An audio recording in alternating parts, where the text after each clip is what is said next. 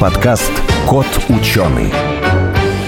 Человек за последние 60 лет осваивает космос огромными шагами. Успел походить по Луне и сфотографировать ее обратную сторону. Запустил искусственные спутники к Марсу, Юпитеру, Сатурну и Меркурию. Узнал в лицо отдаленные туманности с помощью телескопов. Готовится колонизировать Луну. Однако космическая эра началась задолго до полета Гагарина в космос. И первыми были русские и советские ученые-инженеры. Вдохновленные идеями Циолковского, граждане молодой Советской Республики строили ракеты и мечтали о покорении звезд.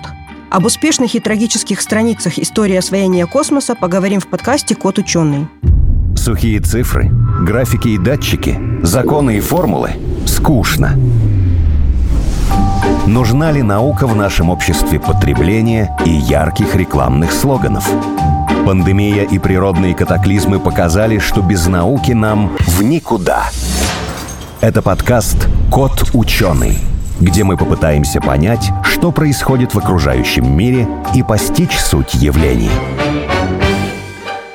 Сегодня в нашей студии Владимир Лосицкий, директор Фонда поддержки детского технического творчества имени Сереброва, исследователь довоенной истории отечественного ракетостроения. И я, Елена Глещенская, обозреватель радио «Спутник». Здравствуйте. Добрый день исследователь довоенного ракетостроения. И обычно, когда говорят о космонавтике, начинают почему-то историю с 61 года, хотя на самом деле над этим уже работали давно, насколько я знаю, и в советское время, и даже до советское время, еще в российское, в России работали. Давайте немножечко кратко об этом расскажем, об этой истории, чтобы понимать, что в 61 году это не начало, это, это не был ноль. некий итог. Да, это даже был итог, да. Ну, если рассматривать некую историческую ретроспективу возникновения космонавтики, вообще мировой космонавтики, то, конечно, основоположником можно считать, на мой взгляд, и нужно считать Константина Эдуардовича Циолковского с его замечательной формулой и с его идеями, которые он предложил всему человечеству. Причем он был настолько щедрый человек, что и свои идеи он сыпал со страшной силой, не рассматривал их как идеи, которые принадлежат только ему одному, а был в этом смысле очень щедрым человеком. Ну что, собственно говоря, позволило в последующем возникнуть на основе его учений и во Франции, и в Германии, в Соединенных Штатах Америки возникло большое количество его последователей, достаточно известные. Это Годдард, Оберт, Эльсна Пельтри, французские исследователи, но все они возникли после Константина даже Циолковского. В дальнейшем надо отдать должное. Вот здесь мы упускаем еще одну историческую личность. Это Владимир Ильич Ленин. Был такой у нас политический деятель Феликс Эдмундович Дзержинский. Ничего не читала Ленина про космос. Вот. Да? Вот. А было? Было, да. Пропустила да. я в школе. Ну, это малоизвестный факт. Кто-то говорит легенда, но она очень похожа на самом деле на реальные события. Дело в том, что совершенно необъяснимым образом Константин Эдуардович вдруг советской власти очень быстро приближается. Есть предположение, что в довоенный период состоялась встреча Фридриха Цандера. Это еще один исторический герой. Это человек, который заразил мечтой Сергея Павловича Королева. Так вот, э, Фридрих Цандер встретился в Москве с Владимиром Лениным, рассказал про калужского мечтателя. И, собственно говоря, это было тем началом, когда советская власть использовала Константина Эдуардовича как некого, ну, в общем-то, мечтателя. Почему? Потому что власть понимала, что необходимо создать прежде всего некий пантеон мечты, к чему человечество было бы стремиться. И это очень удачно попало на вот эту самую революционная молодежь, когда тогда вступала в жизнь. Это очень важно понимать, потому что прошла разрушительная Первая мировая война, потом была чудовищная по своим последствиям революция и все, что с этим было связано. И нации необходимо было дать мечту, потому что без этого очень сложно было развиваться. Ну и тогда у нас возникают с вами перелеты, стратосферные шары и учение Константина Эдуардовича Циолковского об освоении космического пространства. И вот именно его учение, оно легло в основу всех дальнейших действий нашего замечательного соотечественника Сергея Павловича Королева, который впоследствии уже в 1961 году, к 12 апреля 1961 года осуществил запуск человека в космос. Но все, все, что предшествовало полету Юрия Алексеевича Гагарина, все это было заложено именно тогда, скажем так, в XIX веке Константином Эдуардовичем Циолковским, в конце XIX века. Ну, если Циолковский это больше теория, больше разработки, даже скорее даже не сказала бы не теория, не расчеты, а философия космических полетов, потому что мне кажется, что писатели-фантасты, они тоже черпали свое вдохновение. Ну вот прям видно некоторые такие параллели, некоторые, что источник – это работа Циолковского. А если говорить о конкретных расчетах, научных организациях, инженерах. Когда можно говорить о начале ракетостроения? Ну, конечно, безусловно, первое это была газодинамическая лаборатория. Возникла она в революционном Петрограде. Был тогда там такой ученый Тихомиров, который занимался пороховыми минами. Ну и, собственно говоря, к нему пришел тогда совсем еще мальчишка, прямо надо сказать, Валентин Петрович Глушко. Наш замечательный академик, человек, которому мы обязаны вообще очень многим в отечественной космонавтике. Ваш земляк. Да. Замечательно. Вот. Удивительным образом судьба связала и Сергея Павловича Королева, и Валентина Петровича Глушко тем, что они оба учились, хотя были рождены в разных местах, они оба учились в Одессе.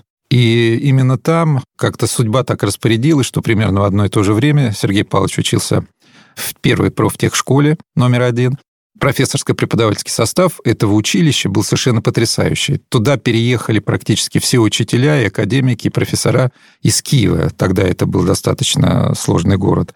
И там было самое, ну, по заявлениям современников, очень высококачественное образование. Так вот, Сергей Павлович Королёв закончил свое образование, получив диплом кровельщик-черепичник. Ну, такая вот профессия была у Сергея Павловича. А Валентин Петрович Гушкло учился во второй профтехшколе, подчеркиваю, название профтехшкола. Значит, они получали не только образование, но и получали профессию. А Валентин Петрович Глушко, он получил а, слесарь-сборщик. И неподтвержденная правда, но есть такая вот, возможно, сказка, возможно, быль, хотя я все-таки склоняюсь к тому, что это все-таки больше быль, что первый свой мотор ОРМ-1 Валентин Петрович Глушко сделал сам. То есть он его сделал на токарном станке, фрезерном станке и собрал первый двигатель ОРМ-1 сам. Все дальнейшие двигатели, конечно, работали рабочие, инженеры, там, конструкторы, но вот именно первый все-таки был сделан им, потому что в последующем Валентин Петрович сделал много-много таких макетов ОРМ-1 и дарил их своим друзьям и коллегам. И затем? И затем возникает следующая организация, ГИРД, это уже группа изучения реактивного движения. Вот она как раз возникает с подачи Фридриха Цандера. Возникает она с Садово-Спаска, дом 19, корпус 2 в Москве, в подвале, где Фридрих Цандер приглашает э, Сергея Павловича Королева, Михаила Клавовича Тихонравова и других людей, прямо, даже сказать, закавычем, отмороженных – но которые хотели мечтатели. освоить мечтатели, да. И вот они попадают в этот холодный подвал и начинают создавать свои первые ракеты. В этом году очень знаменательная дата. К сожалению, она у нас, на мой взгляд, незаслуженно забытая дата. Мы пытаемся ее каким-то образом оживить. В этом году исполняется ровно 90 лет полета нашей первой ракеты на жидкостном ракетном топливе. Ракета называлась ГИРТ-09. Стартовала она с Нахабинского полигона – и по заявлению многих, очень многих в последующем академиков и людей, имеющих отношение к э, ракетно-космической тематике, именно эта ракета сделала достаточно много для того, чтобы мы полетели в космос. В дальнейшем, в 1933 году, 17 августа 1933 года, Тухачевский, понимая значимость проводимых работ и, насколько я понял, опираясь на успешные работы, проводимые Вернером фон Брауном в Германии. По всей видимости, это были какие-то секретные донесения. Создает первый реактивно-научный следственный институт в мире. Он так назывался РНИИ. В последующем НИИ-1. А, а вот э, я перебью. Когда вы рассказывали про вот эти первые ракеты, которые собирались в подвале, это была не государственная организация, это да, было это спасибо, обще... да, это было существенное замечание. Да, действительно, это была общественная организация, общественное объединение людей, а, кружок, чудаков. Да? Ну, образно говоря, кружок, да. Вот, но надо отдать должное, вот это вот объединение, оно было как бы собрано в рамках ОСАВИАХИМа. И первоначально ОСАВИАХИМ помогал. У нас, к счастью, к нашему большому счастью, у нас есть сын гирдовцев, Александров Александр Павлович. Его папа и мама познакомились именно в Гирде. Мама была совсем 20-летняя девчонка, образно говоря, и она, когда пришла в этот Гирд, и ей рассказали про освоение и про космос, и, в общем, она там встретила не только свою будущую профессию, но и встретила свою судьбу. Папу Александра Павловича Александрова, которые потом поженились. Александр Павлович родился в 43 году. Вот он, на мой взгляд, вот у нас самый-самый прямой потомок, потомок тех самых гирдовцев, у истоков которых стояли наши все ракетные, ракетные космические достижения. Дальше у нас возникает РНИ. Это уже была государственная структура, которая курировалась Совнархозом на очень высоком уровне, понимая значимость проводимых работ. Ее возглавил Клеменов, но там возникли очень большие серьезные проблемы, потому что страна готовилась к войне. Это очень были трагические годы истории нашей отечественной космонавтики, будущей космонавтики. И там было два направления. Это жидкостное ракетостроение и твердотопливное. И вот именно там возникает замечательный наш соотечественник Лунгимак, который, будучи офицером еще той, по-моему, царской армии, он э, разработал так называемую специальную пероксилиновую шашку, которая, собственно говоря, легла в этот вот снаряд «Катюши». И именно там, э, в РНИИ, да, Лангемак, он пришел с Валентином Петровичем Глушко, и получилось так, что когда слили ГДЛ и РНИ, то был назначен руководитель, совершенно не имеющий отношения к ракетной тематике, Клеменов. А его заместителем был назначен Королев. Ребят, прямо надо сказать, были горячие, молодые, амбициозные.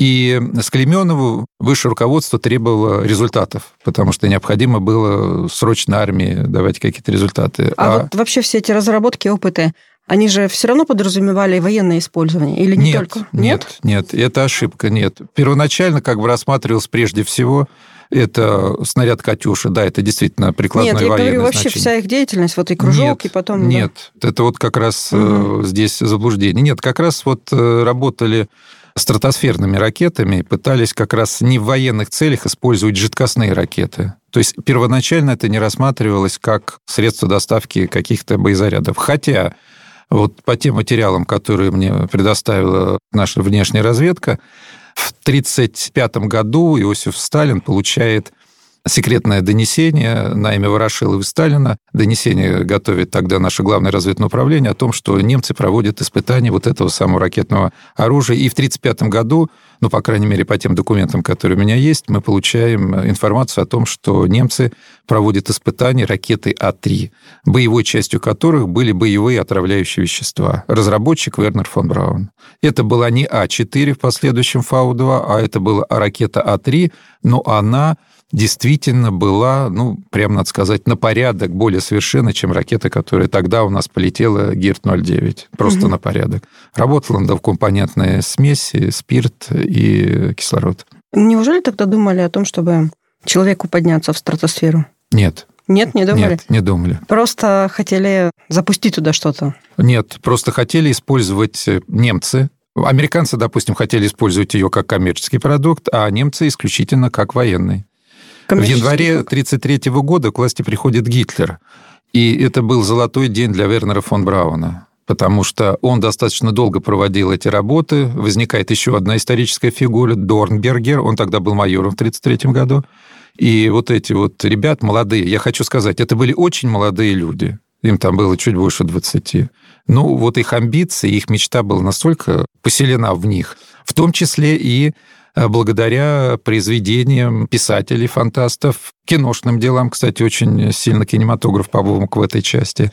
Но вот эти ребята пришли в Германии. И, соответственно, когда мы получили эту информацию, насколько я понимаю, мы тоже занялись вот этим жидкостным ракетостроением.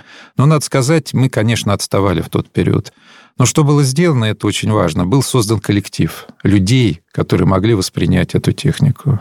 Технику, которую в последующем, в 1944 году, на полигоне Близна, это в Польше, мы нашли останки ракеты А4, и когда этот двигатель в 1944 году притащили в Лихоборы, сегодняшний центр Келдыша, и когда Болховитинов и остальные наши ученые Кузнецов увидели этот двигатель, все были поражены, потому что все сказали, что этого не может быть. Никто не верил, но потому что на том этапе это был шедевр инженерной мысли. Сделанный... Сделанный немцами, сделанный нацистами. Нет, хочу сказать, это был не немцами сделан, а сделан прежде всего нацистами, потому что конечная цель немецкой ракетной программы – это убийство людей. Я знаю, что ее сделали только к концу э, Великой Отечественной войны, и насколько она использовалась, не использовалась в боевых действиях. Ракета Фау-2? Да. Вообще важно понимать здесь два аспекта ракеты Фау-2. Первый аспект – это прежде всего технический, а второй – политический. Почему Гитлер так рассчитывал на использование ракетного вооружения в тот исторический период? Потому что основная задача Гитлера была вывести Англию из войны.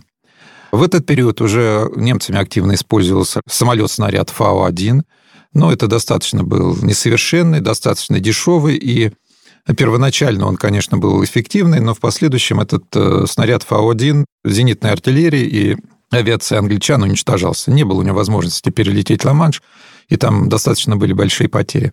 А вот ракета Фау-2 она имела баллистическую траекторию, и на том этапе реальных механизмов для того, чтобы ее сбить, не существовало. Даже сегодня это представляется довольно ну, серьезной задачей для ПВО, это баллистическая цель. Но тогда это была вообще невыполнимая задача. И, собственно говоря, именно тогда, в июне 1944 года, Черчилль пишет письмо Сталину с сообщением о том, что, по его данным, а данную он получил от польских антифашистов, о том, что в Близне немцы проводили вот такие секретные испытания. Но так как Близна находилась в зоне наступления Красной Армии, по-моему, это был Рокоссовский. И вот как раз мы получили первый доступ на этот полигон. Но это было сделано с подачи Черчилля. Мне до сих пор неизвестно, имела ли наша разведка какие-либо донесения вот на период 1944 года о проводимых немцами столь серьезных научных работ. Подчеркиваю, я могу сказать, что на сборочном конвейере подземного завода «Метальверк», где собирались ракеты Фау-2, было более 700 поставщиков. То есть там была такая организованная поточная линия по сборке оружия убийства, оружия возмездия, как оно называлось нацистами. И это было прежде всего, на мой взгляд, организационное решение, очень глубокое, что, кстати, в последующем было использовано. Очень много из тех наработок, которые нацисты использовали организации производства и окров, и не окров в рамках изготовления столь сложных инженерных сооружений, как ракеты Фау-2, в последующем легло в основу нашей ракетной программы. Это важно понимать. Но э, я хочу сказать, что основной упор я все-таки считаю, состоит в том, что исторически, скажем так, состоит в том, что ракеты Фау-2 используют для того, чтобы убивать людей. И было убито только в Лондоне больше двух с половиной тысяч человек. И в Антверпене, это где высаживали союзные войска, там 1800. Но по разным оценкам было разрушено больше 20 тысяч строений в Англии. Причем стреляли же они на обум. Причем, вы знаете, вот исторические параллели, почему начали с вами разговор о событиях, имеющих цикличность. Вот то, что сейчас происходит с Донецком, очень напоминает вот эти варварские обстрелы нацистами Лондона. Я не совсем понимаю. Мне кажется, англичане могли бы каким-то образом провести некие исторические параллели, когда по мирным городам, по мирным жителям падают 500-килограммовые взрывные устройства. Ну, нечто подобное, к сожалению, происходит в Донецке и вообще вот у нас в Луганской области.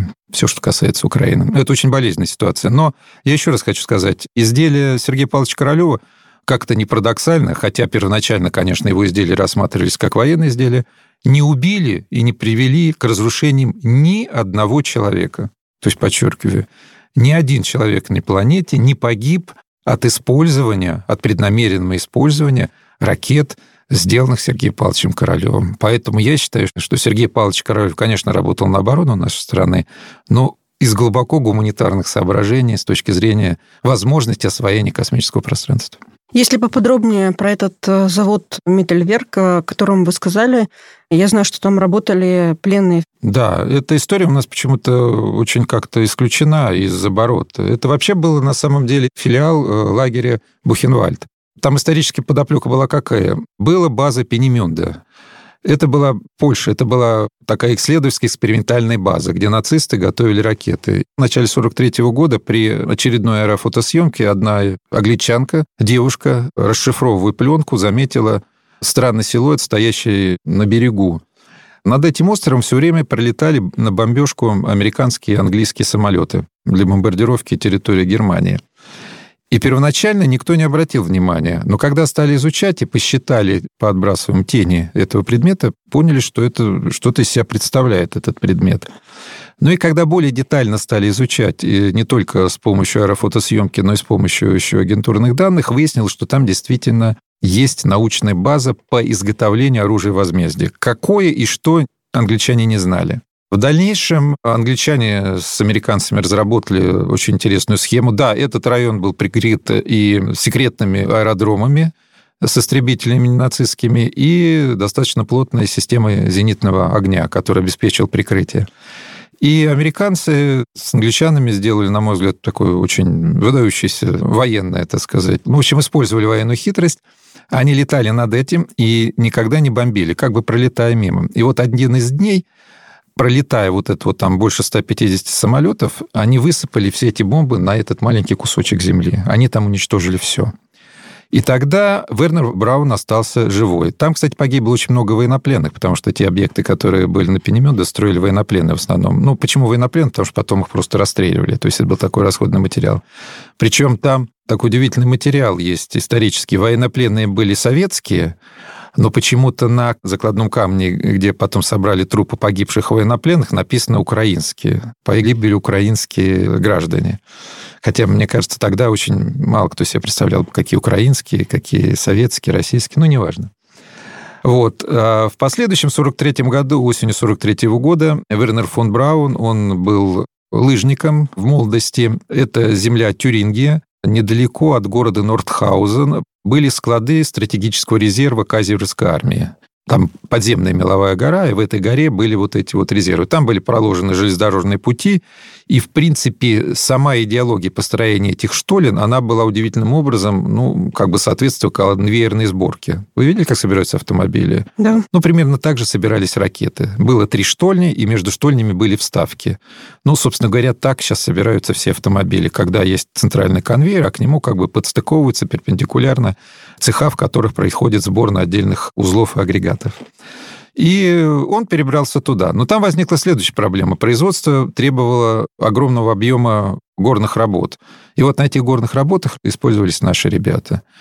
Рядом с ним было создано несколько лагерей. Лагеря имели название Дора. Лагерь рабочий, который комплектовался людьми из Бухенвальда. Почему из Бухенвальда? Бухенвальд был трудовой лагерь. И для работы использовались очень многие нужные профессии, не только для горных проходок, но токаря, фрезеровщики, литейщики, медники, электроники, потому что это была большая комплексная работа. Там собиралась вся ракета, хотя отдельные детали собирались на других предприятиях. Я повторюсь, более 700 поставщиков было на это подземное предприятие. И вот там была организована конвейерная линия сборки ракет.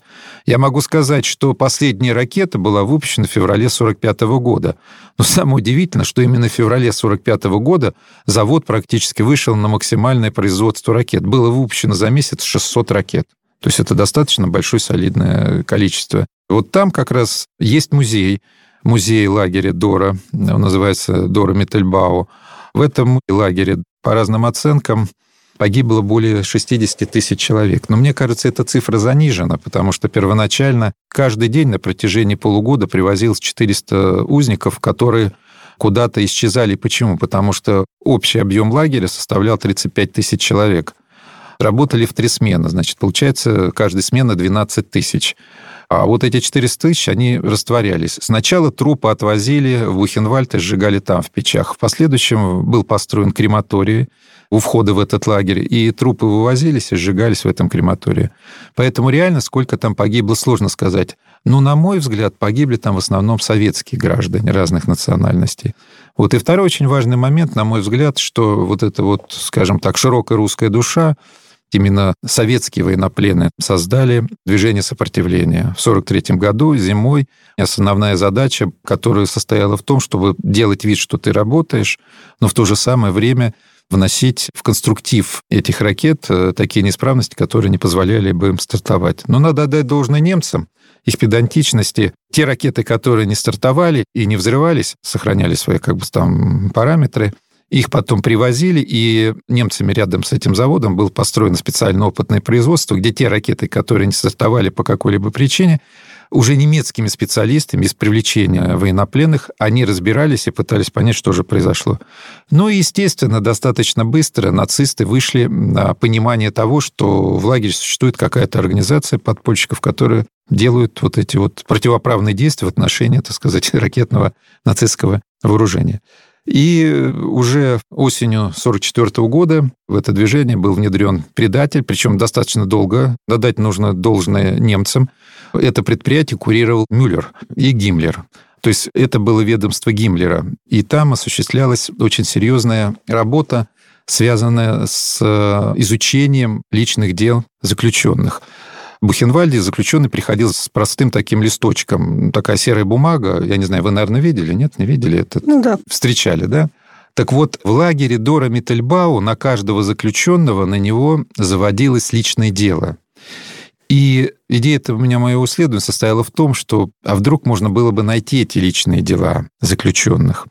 Почему? Потому что 12 апреля 1945 года в лагерь вошли американцы, и весь архив вот этого вот отдела СС был вывезен в Соединенные Штаты Америки. И почему он представляет ценность, этот архив? Дело в том, что когда немцы поняли, что проводится подрывная работа, они в личных делах, это должна была быть оперативная работа, она связана с тем, что, ну, когда человека расстреляли, вот в этом листочке все. Но здесь необходимо было выстраивать некие цепочки для того, чтобы понять, кто с кем сотрудничает, каким образом происходит, ну, для ведения оперативной работы. И любые дела, в которых так или иначе связана оперативная работа, они не уничтожались, они хранились. Но самое главное не это. Самое главное, что во всех вот этих просто карточках нацисты в основном писали причину смерти воспаление легких, ну, любую там, ну, в основном воспаление легких то здесь они писали истинную причину смерти и описывали, собственно говоря, что этот человек сделал. Угу. Такого противоправного, что привело к его гибели через расстрел там, или повешение, или там газовая камера. И э, если бы мы сумели найти этот архив, мы бы вернули имена героев, которые отдали свою жизнь. Но самое удивительное, они отдали свою жизнь даже не за Красную армию, не за нашу страну, они отдали свою жизнь за граждан Англии и граждан Бельгии, что на сегодняшний день, мне кажется, очень и очень как-то символично ничего не попросив взамен. Но, к сожалению, по моим данным, есть большой массив в Америке, но сейчас американские архивы для нас, как исследователи, они недоступны. Если бы получилось вернуть, то мы могли бы вернуть имена родных и близких нашим людям. Мы вошли в Бухенвальде, мы нашли книги.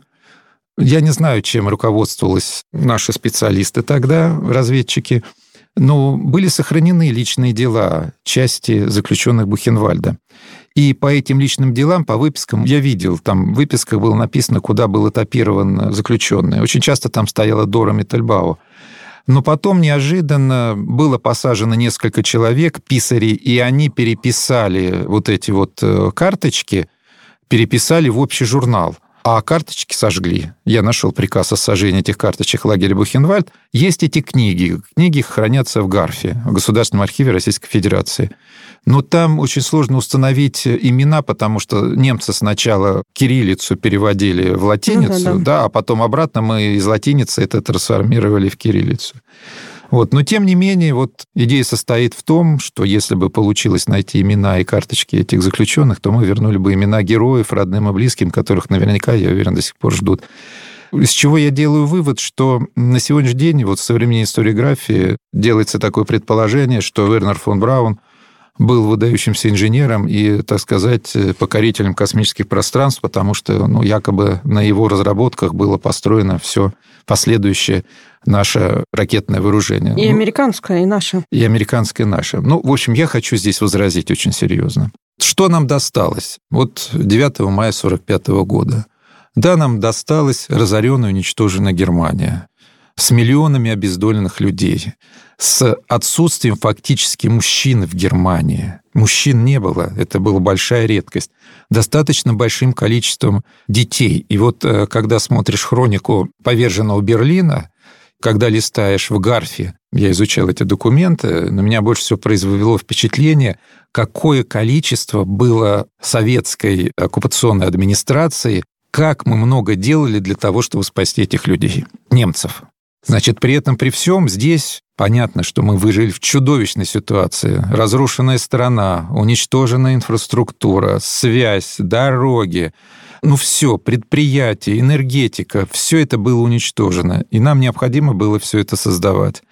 Американцы сделали очень просто. Они провели беседу, и Вернера фон Брауна, и сотрудников, которые с ним работали, не забрали. Причем они забрали первый состав. Причем этот весь состав выехал с документацией, с опытными разработками, с перспективными разработками в Альпы, и они там просто ждали американцев. Причем в некоторых частях я читал, что Вернер фон Браун чуть ли не оказал вооруженное сопротивление американцам при захвате. Ничего этого не было. Сдались они. Пили они алкоголь в отеле, девушки у них там были. В общем, ребята гуляли и ждали, пока их оккупируют американцы. Американцы пришли, их арестовали и перевезли в Германию. У нас же была другая ситуация. Мы знали, что такой Вернер фон Браун проводит, наша разведка доложила, и наш СМЕРШ, мы искали этих людей. Но надо отдать должное, американцы сработали гораздо лучше, потому что они зашли первыми на предприятие, вывезли оттуда все, все, что только можно было. Это были стенды, это оборудование, это чертежи, все, что касалось высокоемким, высоконаучным разработкам. Нам остался третий состав ракетчиков. И вот все, что нам досталось. Был у нас такой еще очень замечательный человек, который в мае 45 года приехал туда, в Германию, и который сумел каким-то образом собрать этот весь материал в кучу, и уже осенью 45 года приезжает Сергей Павлович Королев, и дальше начинается вся эта история, связанная с освоением немецкой техники. Но я хочу сказать, что Вернер фон Браун человек, который организовал институт Рабы, это был Борис Евсеевич Черток, наш выдающийся инженер, конструктор, академик в последующем, человек, много сделавший. И именно Борис Евсеевич Черток, именно он сообщил правительству Советской России, что немцы проводят вот такие уникальные технические разработки, и именно тогда мы в полной мере осознали и поняли объемы производства. Тогда у нас был такой политический деятель Маленков, у Маленкова была картотека, которую он вел с 1935 года, где у него были заложены имена наших э, конструкторов. И именно тогда, с подачи Маленкова, возникает список 35 ракетчиков, где фигурируют две наших фамилии. Это Сергей Павлович Королев и Валентин Петрович Глушко. И в июле 1944 года освобождаются Сергей Павлович Королев и Валентин Петрович Глушко и готовятся к командировке в Германию. И вот уже осенью 45 года Сергей Павлович приезжает в Германию и видит, и понимает, что это совершенно ново. И тут возникает следующая коллизия. Мы получили три основных направления вооружения тогдашней нацистской Германии. Это прежде всего атомный проект, очень важно понимать. Это проект, связанный с э, авиационной тематикой, и проект, связанный с ракетной тематикой. В принципе, эти все проекты пересекались, но они были настолько значимы, что непонятно было. Ваничев, это руководитель того периода управления боеприпасов, он взял себе, значит, атомный проект. Угу. А Шахурин, это был руководитель Минавиапрома, он взял к себе, значит, авиационный проект. И получилось так, что ракетный проект некому было отдать. Он вообще повис в воздухе. И вот тогда возникает с подачи Маленкова Лев Гайдуков, он был тогда заместителем Маленкова в аппарате Центрального комитета партии, и вот тогда Маленков выбирает кандидатуру Сергея Павловича Королева. Именно, на мой взгляд, Маленков и аппарат партии принял решение о назначении Сергея Павловича на вот эти вот очень важные работы. И получается, что все равно в основу были положены ФАУ-2, ФАУ-1? Дальше развивается история таким образом. Да, действительно, это исторический факт, что в основу были положены, я всегда об этом говорю, и буду говорить, что Вернер фон Брау был нацистским преступником, основной задачей которой было не покорение космического пространства, а разработка оружия для убийства людей. Мы получили доступ до этого, и первые наши ракеты А1, А2, А3, А5 это была идеология, заложена нацистами. И параллельно в США развивалась тем же путем нет, и в том же направлении? Нет, значит, там в Соединенных Штатах Америки немножко по-другому все развивалось. Там была смешная ситуация, потому что Эйзенхауэр, когда ему привезли Вернера фон Брауна, сказал, этот чертов нацист. И первоначально американцы не доверяли немцам. Да, они их взяли, да, был построен город Хансвилл, слышали, такой город ракетчиков в Америке. Вроде как бы они там должны были заниматься. Но первоначально ни финансирование и значимости работ, проводимых Вернером фон Брауном, американцы не оценили. И поэтому, когда в 1957 году полетел наш первый спутник, 4 октября, то тут американцы спохватились, ну, если наш спутник весил 86 килограмм, ведь спутник был выведен на орбиту. Но американцы, они посчитали, что если говорить о суборбитальном полете, то есть это взлет-посадка, не имея возможности как бы облететь всю Землю, то Советский Союз может обеспечить доставку ядерного заряда на территорию Соединенных Штатов Америки. Ничего ему не мешало. И вот тогда американцы очень сильно испугались. Они поняли, что они уязвимы. То есть это было действительно глубокое понимание того, что они уязвимы для гибели своих Соединенных Штатов, скажем так. И они ринулись. И вот буквально через некоторое время американцы запустили свой маленький, он всего там весил, по-моему, 40 килограмм, но это в музее можно посмотреть, такой какой-то несерьезный аппаратик. Вот, но как бы в отместку нам, что мы тоже можем. У меня есть доклад Конгресса Соединенных Штатов, датирован 60-м годом. Доклад называется «Отчет о деятельности Советского Союза в области освоения космического пространства». С каким уважением и пиететом сенаторы говорят о нашей ракетной космической программе. С каким уважением они об этом говорят и к политическому руководству страны, и к руководству нашей ракетной программы. Они не знали этих людей. Никто не знал Королева, он тогда был под Федомнену Сергеев, публиковался в газете «Правда». Никто не знал этих людей, которые это сделали. Хотя, надо отдать должное, когда в 1945 году англичане пригласили Сергея Павловича Королева на опытные пуски ракет, этот фильм у меня есть, английский фильм, то больше всего поразило, что генерал Гайдуков, по-моему, приехал, или Кузнецов, я сейчас не помню, но вот те люди, которые приехали, а для того, чтобы вести как-то Сергея Павловича, ему предложили быть водителем. И Сергей Павлович приехал как водитель. И вот службы разведки английские, американские, там были англичане, французы, американцы. На них произвело, что русскую делегацию привез какой-то такой высоколобый, значит, водитель в полковничном звании, не имеющих никаких наград, что было очень странно. Это был уже 45-й год, осень. Было странно, почему человек, дослужившись до полковника, не имеет никаких знаков, так сказать, и наград. Собственно говоря, вот тогда он был замечен. Но, конечно, в последующем надо отдать должное деятельность нашей контрразведки, потому что я, честно говоря, удивлен, как мы сумели достаточно долго, практически до 90-х годов, сохранить вот эту вот секретность и все, что было связано с э, системой обеспечения государственной тайны вот этих вот наших ракетных, авиационных и атомных проектов, что, на мой взгляд, сыграло очень большую положительную роль. Почему? Потому что, не зная того, что у нас, это всегда очень охлаждало представителей Соединенных Штатов Америки в плане нанесения по нам превентивного ядерного удара. Это всегда их останавливало. Они не знали, чем мы ответим. А реально мы, конечно, на том этапе обладали достаточно малым количеством. Хотя мне кажется, что первый наработанный уран, который получили американцы, это был все-таки уран, наработанный немцами ну, по крайней мере, не до уровня, позволяющего провести цепную ядерную реакцию, ну, обогащенный, возможно, там на 95%. Мне кажется, американцы вывезли Потому что был такой еще очень исторический персонаж, который совершенно у нас не фигурирует. Звали его Эрхард Мильх. Это был первый заместитель Шпеера. Шпеер был руководитель нацистской промышленности, а это был его первый заместитель. Так вот, Эрхард Мильх, он был полуеврей, полунемец. Ему Гитлер даровал маршальский жезл. Ему и еще Паулису. Он как бы имел такой очень серьезный знак отличия.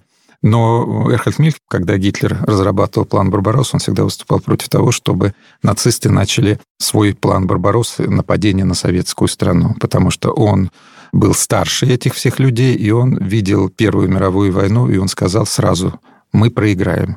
Вот тогда еще там в 1939 году, когда нацисты готовились. И проиграли. И проиграли. Будем заканчивать. Да, Есть да. еще что-нибудь, что такое важного не сказали?